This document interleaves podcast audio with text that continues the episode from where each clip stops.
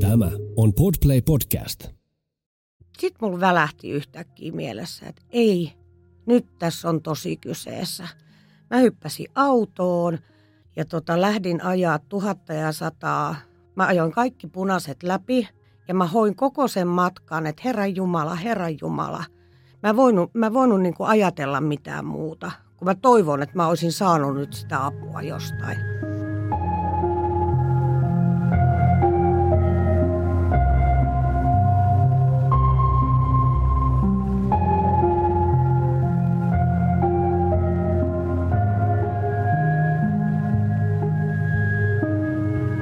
Kuuntelet Siitä on vaikea puhua -podcastia.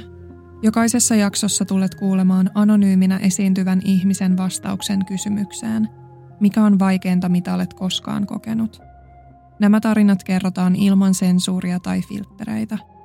Yksityiskohdat voivat pysäyttää ja pyydänkin siksi huomioimaan sisältövaroitukset, jotka löydät jakson kuvauksesta.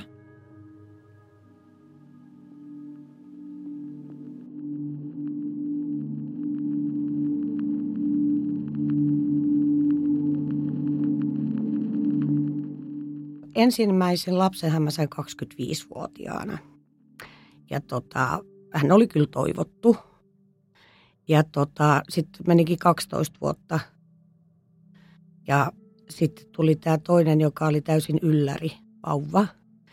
Lääkärit mulle sanoi, että et tule koskaan enää saamaan lapsia. Oli tähystetty munasarjat ja todettiin sitten, mutta näin sitten vain kävi. Hän ilmoitti tulostaan ja tässä sitä ollaan sitten. No, se oli ihanaa, siis se oli todella ihanaa, että, että kun mä olin olettautunut, olettautunut niin kuin tuudittautunut siihen asiaan, että mä en tule saamaan koskaan enää, että yksi jää ainoaksi lapseksi, niin sehän oli aivan riemuvoitto. Raskaus oli kyllä tosi helppo, ainoa, että sitten loppuvaiheessa mulle tuli raskausajan diabetes. Tietysti mä olin jo kolmekymmentäseitsemän, että vähän niin kuin jo riskisynnyttäjä. Ja tota, mä sit pistin insuliiniin. Ja tosi tarkka ruokavalio. Öö, hän oli tosi nopea tulija sieltä. Hän tuli kaksi viikkoa ennen.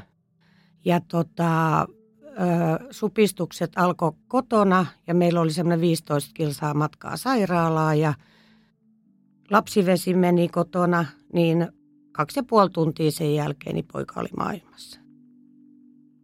Hän oli kyllä siis kertakaikkiseen helppo. Lapset ei ollut koliikkia eikä ollut mitään.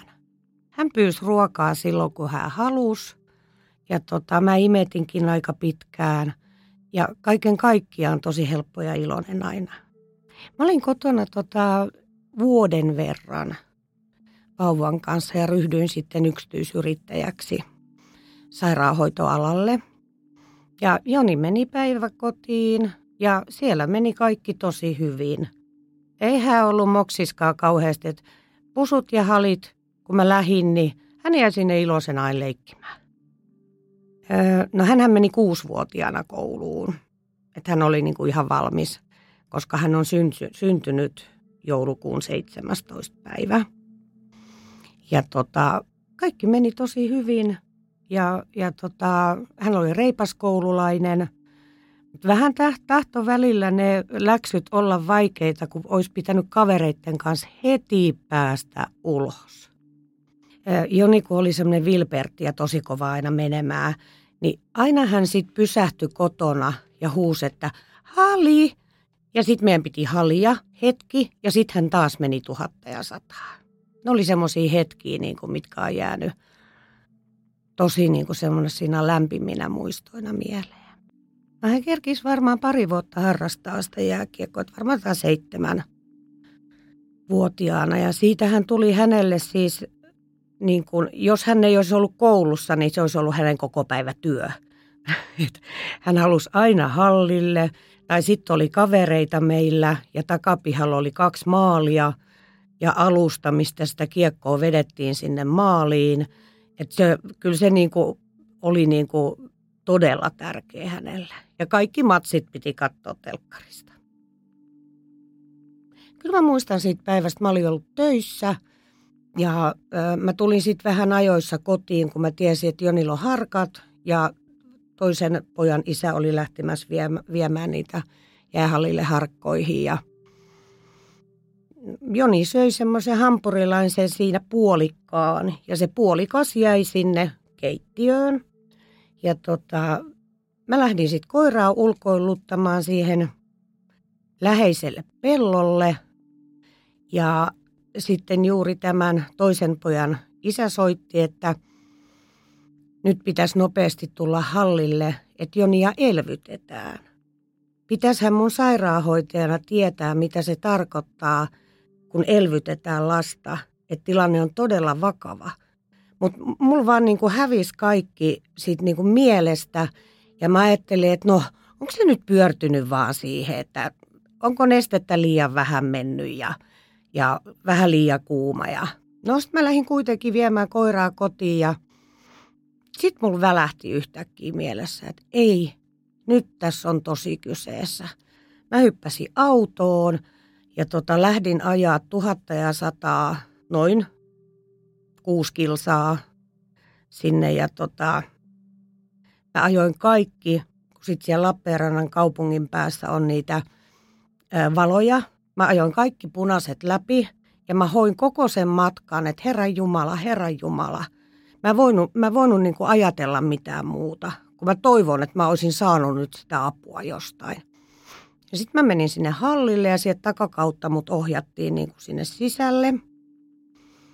Ja Joni oli kaikissa varusteissa vielä, paitsi tietysti kypärää ei ollut päässä. Ja hänet tuotiin paareilla sinne siihen käytävään ja sen mä muistan, että mä huusin vaan, että toi on mun lapsi, toi on mun lapsi. Ja sit musta otettiin kiinni ja sanottiin, että me sinne ulos, että hänet viedään ambulanssiin. No sit siinä ooteltiin ja että mitä tässä nyt tulee tapahtumaan. Ja siinä oli onneksi niitä valmentajia muitakin paikalla sitten, että mä sain tukea siinä ja... Sitten sieltä ambulanssista tulee kaksi ihmistä ulos. Ja mä ajattelin, että no nyt tilanne on ohi. Mutta sitten ne tuli siihen ja sanoi, että olemme pahoillamme, mutta emme voineet tehdä mitään. Öö, mä tipanin sitten polvilleen siihen ja huusin niin lujaa kuin mä pystyin. Ja jossain vaiheessa joku varmaan nosti mut ylös siitä, mutta mä en oikein sitä hetkeä tarkalleen muista.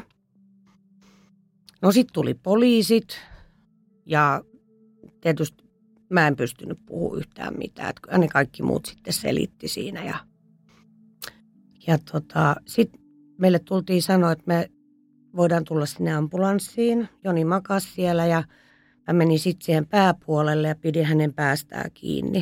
Ja sanoin, että äiti on tässä.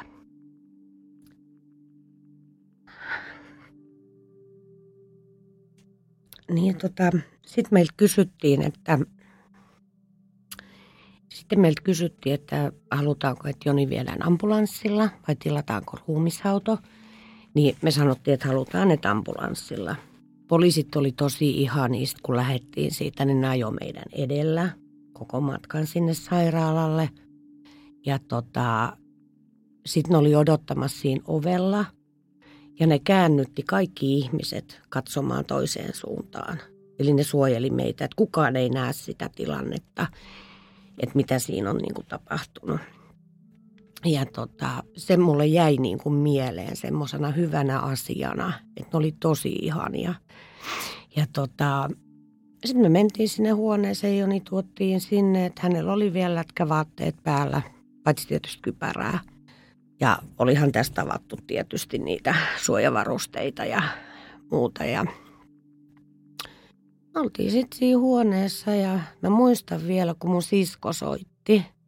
Se oli saanut tietää ja mä sanoin vaan jotenkin silleen, että jotain tämmöistä mä muistan, että ää, tässä me ollaan Jonin kanssa. Ja sitten oikeastaan, että tässä me ollaan, että hän makaa tuossa sängyllä ja... Että mä olin niin sokissa siinä vaiheessa, että mä pystyin jopa puhumaan normaalisti. Ja tota, no, sit hänelle vaihdettiin enkelipuku siihen päälle ja, ja tota, sitten meille sanottiin, että nyt olisi varmaan aika lähteä. No me sitten lähdettiin, me saatiin sitten jotkut rauhoittavat lääkkeet mukaan siitä sairaalasta ja lähdettiin kotiin, niin ihan hirveä järkytys oli se, että se puoliksi syöty hampurilainen oli siellä odottamassa. Äiti oli sitten jo tullut sinne kans tota, ja mä en pystynyt sinne huoneeseen meneen nukkumaan meidän huoneeseen, kun Joni halusi nukkua, meidän vieressä oli sänky, vaikka hänellä oli oma huone. Mutta hän halusi olla aina siinä vieressä. Mä muistan, no pari kertaa hän tippui siellä omasta, omasta sängystä omassa huoneessa, että ehkä se oli sitten syynä siihen, että hän ei halunnut siellä nukkua. Niin tota, mä en voinut mennä nukkua sinne, mä nukuin sohvalla. Ja tota, seuraavana aamuna, kun me herättiin, niin joku oli laittanut Jonin kuvan ihan suoraan mun eteen siihen sohvalle. En tiedä, kuka sen siihen siirsi, mutta et oli järkyttävää nähdä se kuva, kun sä tajusit ja heräsit siihen aamuun ja sä tajusit, että sulla ei ole enää lasta. Tai on, mutta ei ole läsnä. Se nyt oli selvää, että jos ton yhdeksänikäinen lapsi menehtyy noin nopeasti, niin sydän... Sydänhän se on, mikä pettää siinä. Ja hän oli täysin terve, että hänellä ei ollut mitään sairauksia. Että, että puhutaan, tämä nyt on tämmöinen puhe, että puhutaan tämmöisestä urheilijan syndroomasta. Kun näitähän on näitä jalkapalloilijoitakin jäänyt kentälle ja muuta. Että, mm, se oli ainoa, että mä halusin vaan tietää sen, että se ei johtunut esimerkiksi musta. Että muthan tutkittiin sitten, että ei ollut mitään perinnöllistä. Että se oli niin kuin se tärkein asia. Että jos mä olisin niin kuin aiheuttanut jotain hänelle ja silti mä vein häntä harkkoihin ja kannustin urheilemaan ja olemaan, ja hän oli muutenkin vilkas, niin, niin varmasti mä olisin tuntenut tuskaa siitä.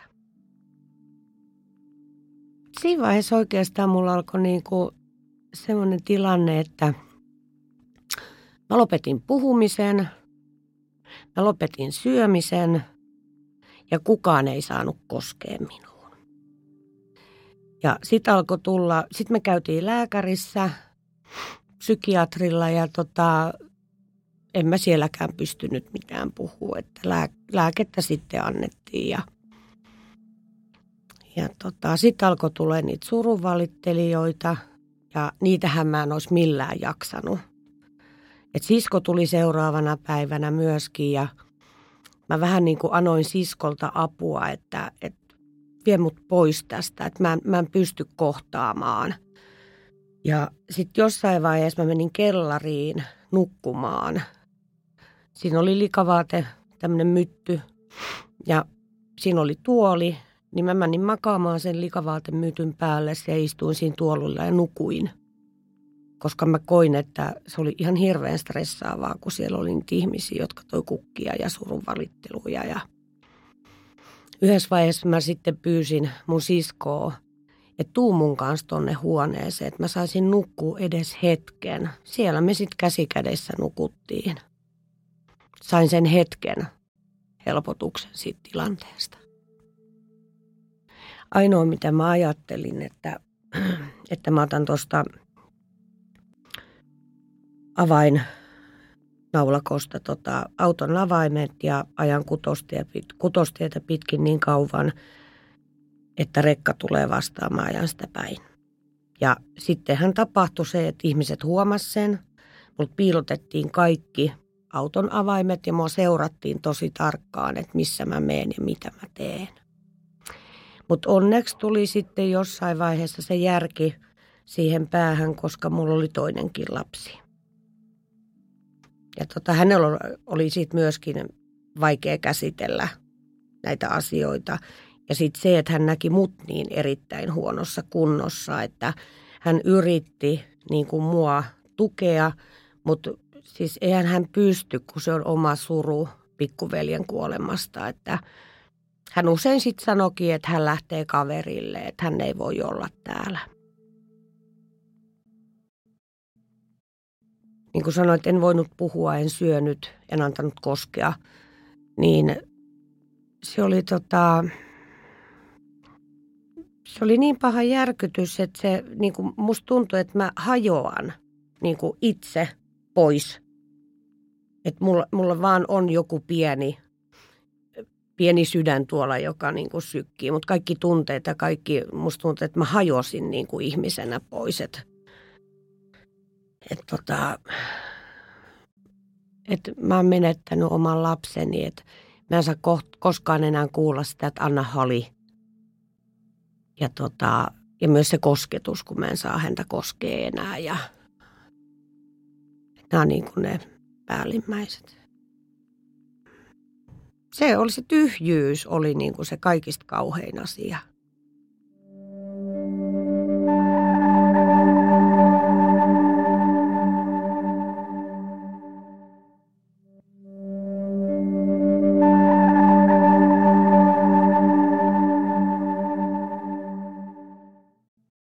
Sitten kun piti jossain vaiheessa kaupassa käydä, niin mä laitoin pipon niin syvälle päähän, että kukaan ei tunne mua.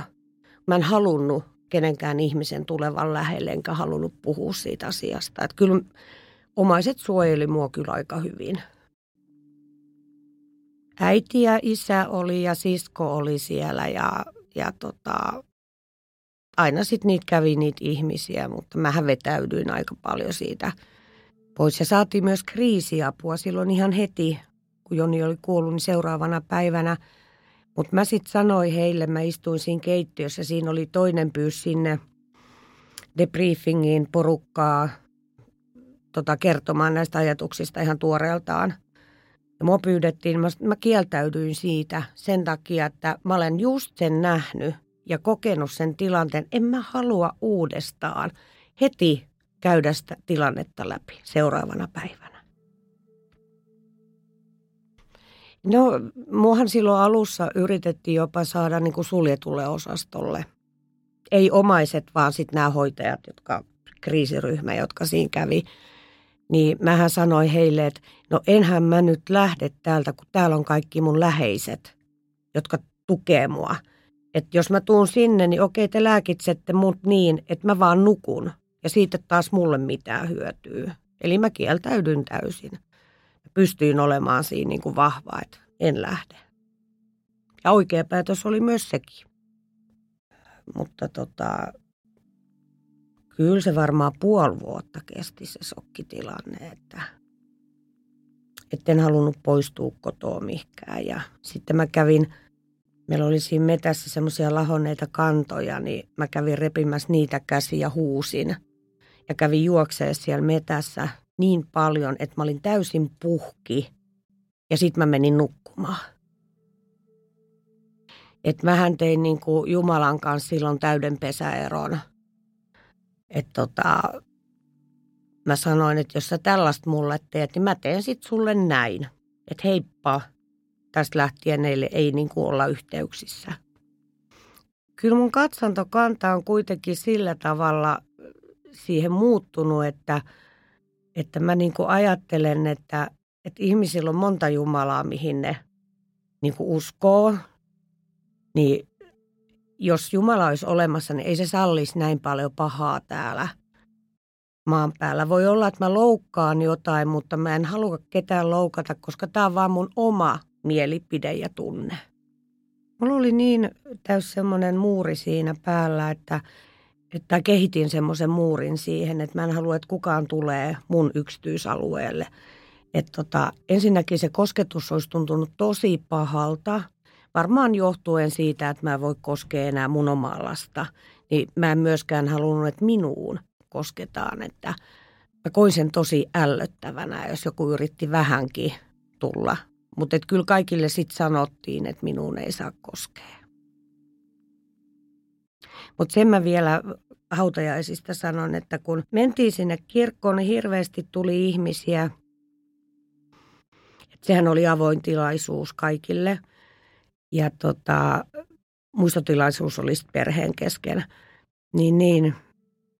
Kun mä vein sen, sen, tota, sen kypärän sinne arkun päälle, niin mä en edes niinku voinut kuvitella, että Joni on siellä. Mä jotenkin kuvittelen, että se on niinku tyhjä. Että onko tämä nyt joku muisto? Et mä en pystynyt niinku konkretisoimaan sitä asiaa ollenkaan, että Joni olisi siellä. Sitten kun me istuttiin kahdestaan siihen etupenkkiin, niin muistan kysyneeni, että miksi me istutaan tässä kahdestaan? Että missä kaikki muut on? En mä kyllä muista, mitä mulle vastattiin, mutta että se oli ihan... Se oli niin epätodellista, että mä en niin kuin käsittänyt sitä ollenkaan. Tultiin kirkosta ulos, niin siellä oli tuota ihmisiä aivan täynnä. Se hautausmaa se edustasi, kappeli edustaja. Siellä oli nämä Jonin pelikaverit niin tehnyt semmoisen jääkiekkomailoista. Ne piti semmoisen kunniakujan ja Joni meni siitä alta. Ja sitten kun Joni oli mennyt, niin ne hakkas niitä mailoja. Vaan. Se oli niin kuin kunnianosoitus. Jonin huone oli entisellään. Me ei niin kuin mitään me ei viety pois eikä annettu pois eikä mitään. Ja, ja sitten jos meillä oli lapsia kylässä, niin tota, mä laitoin aina sen meidän makuuhuoneen oven kiinni. Että sieltä ei saa hakea lapset mitään, kun siellä oli Jonin tavaroita. Sängyn päällä tämmöisiä leikkipehmoleluja, niin tota, mä kielsin täysin. Niitä ei saa ottaa sieltä. Ja tietysti ne oli ihmeissään, koska ne oli ennenkin, ennenkin meillä ollut. Ne oli niin pieni, että ne ei niinku tajunnut sitä. Mutta mä olin täysin jyrkkä siitä, että sinne ei saa sitten mennä. Multahan jäi kaikki pois, kun mä kuskasin Jonia työpäivän jälkeen aina joko kavereille, treeneihin.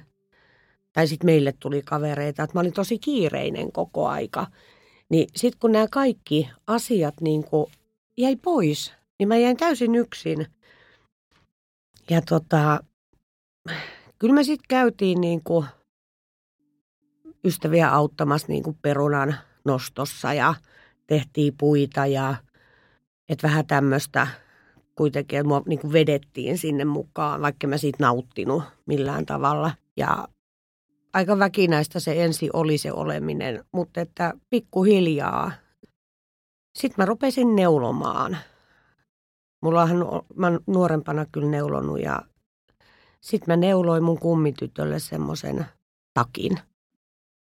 Ja mä sit, kun mä annoin sen, niin mä sit älkää heittäkö tätä koskaan pois. Että sit kun meinaatte heittää, niin mä haluan ottaa sen takaisin. Että siinä on, siinä on kaikki suru siinä takissa. Noin pari vuotta sitten niin mä uskalsin sanoa, että multa on lapsi kuollut ilman, että mä aloin hirveästi itkemään. Että mä jotenkin mä todensin myös sen itselleni, että mä olin ylpeä siitä, että mä uskalsin sanoa sen. Että mä voin sen sanoa, että joku, jokainen haluaa reagoida sillä tavalla, kun itse siihen pystyy reagoimaan. Että oikeastaan, että mikään ei loukkaa mua enää. Mä oon entistä vahvempi ihminen mun mielestä. Siihen meni tosi kauan. Mähän on ö, ihan selkeästi sulkenut sen asian jonnekin lokeroon, jota mä en ole niin kuin halunnut avata.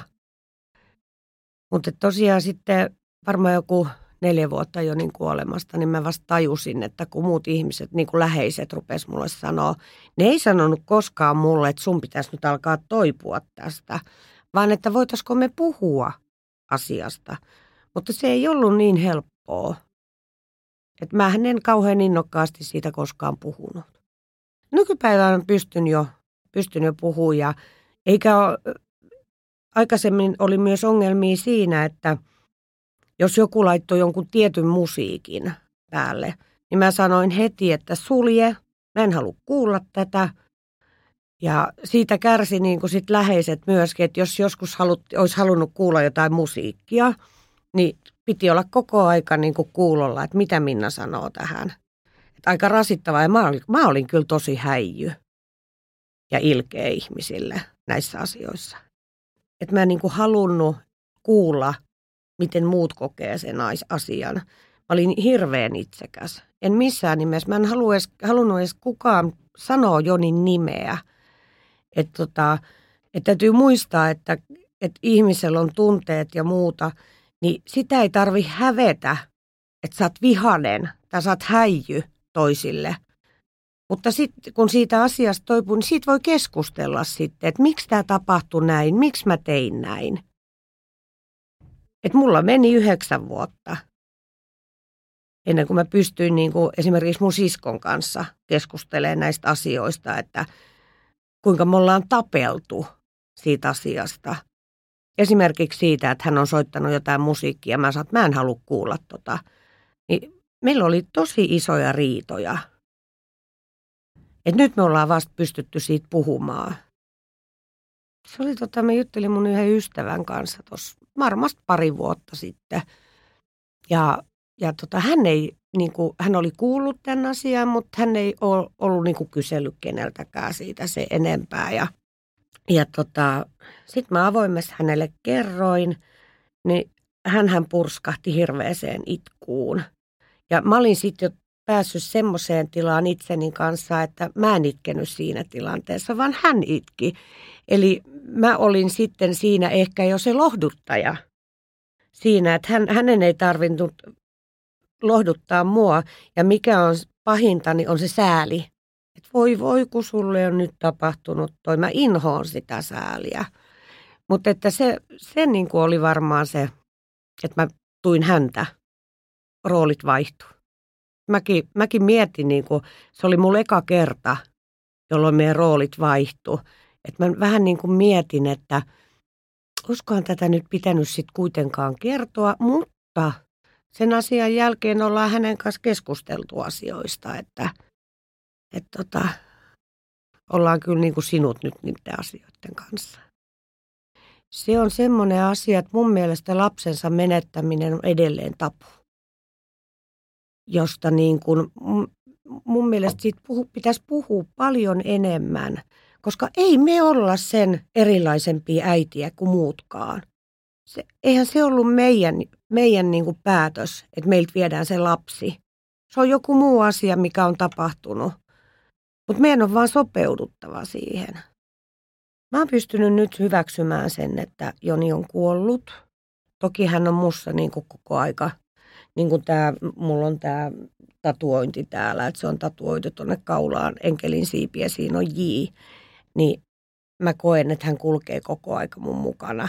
Ja en koe, että on enää vihainen, vaan pystyn puhumaan asiasta. Jos joku kysyy siitä, niin mä vastaan mielelläni. Ja mä toivoisinkin enemmän, että ihmiset tulisi puhumaan siitä. Ja sellaiset ihmiset, jotka on kokenut sen saman, koska mulle on tärkeää se, että vastavuoroisesti mä saisin ehkä niiltä ihmisiltä itselleni jotain, jotka on kokenut sen saman, koska ne on aina erilaisia kokemuksia.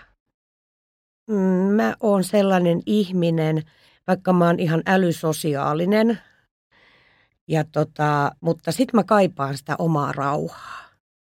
Mä kaipaan sitä, että mä saan olla siellä luonnon keskellä, kun valkohäntäpeurat tulee pihaan, tai kettu tulee pihaan, tai näätä. Ja lintuja on paljon, hirvi voi tulla siihen pihaan, niin mä koen nyt, että luonto on mulle lähellä. Mä rakastan sitä. Sinne ei kuulu mikään liikenteen pauhu. Joskus menee siellä vähän pidemmällä auto, mutta kyllä siellä on niin rauhallista ja se ihana tähtitaivas, kun siellä ei ole katuvaloja. Usein kattelen siinä iltasella rappusilla tähtitaivasta ja juttelen Jonille. Se, mitä oli se kauhea viha, niin mä oon nyt pystynyt niin kuin niitä käsittelemään niitä asioita. Ja, ja ää, mikä oli hauska, niin mun sisko sanoi mulle, että hei, tuolla näkyy jo häivähdys sitä vanhaa Minnaa, mikä on ollut. Että mä oon erittäin huumorintajuinen ihminen.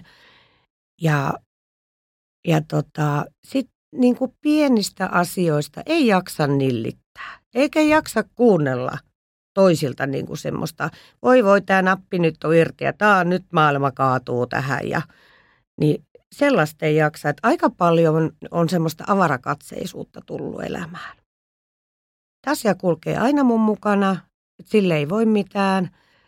Ja olen iloinen siitä, että se kulkee mun mukana. Ja, ja usein juttelen Jonille kaikenlaisia päivän asioita.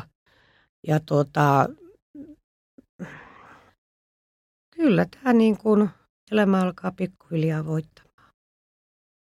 Musta on hirveän ihanaa, jos joku kuuntelee tätä, että mä haluaisin antaa kaikille niin kuin, ää, toivoa siitä, että, että mä en usko, että kukaan jää sinne.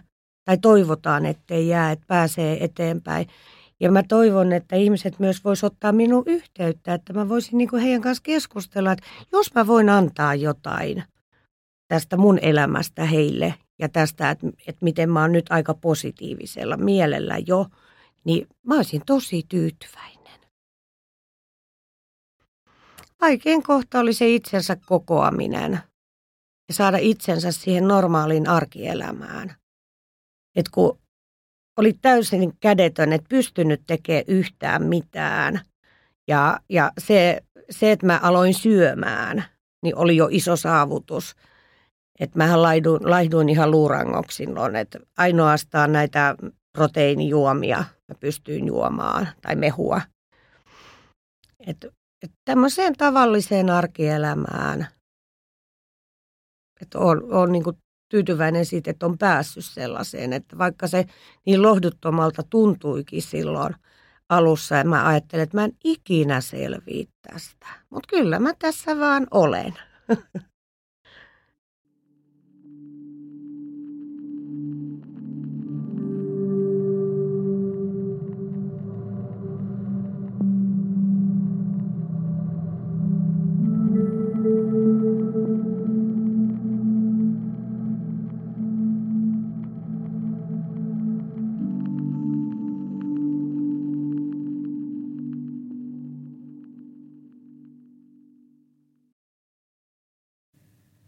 Olet juuri kuunnellut Siitä on vaikea puhua -podcastin jakson. Jos päivän aihe kosketti sinua, suosittelen tutustumaan linkkeihin, jotka löydät jakson kuvauksesta. Jos haluaisit osallistua podcastiin ja kertoa oman tarinasi, voit lähettää hakemuksen osoitteeseen siitäonvaikeapuhua at gmail piste com. Suurin kiitos jaksossa tarinansa jakaneelle haastateltavalle. Siitä on vaikea puhua -podcastin löydät myös Instagramista nimellä Siitä on vaikea puhua. Sieltä löydät muun muassa kuvan esineestä, jonka haastateltava henkilö kertoi muistuttavan häntä jaksossa puhutusta aiheesta. Kiitos kun otit aikaa päivästäsi kuullaksesi yhden ihmisen tarinan. Ensi kertaan.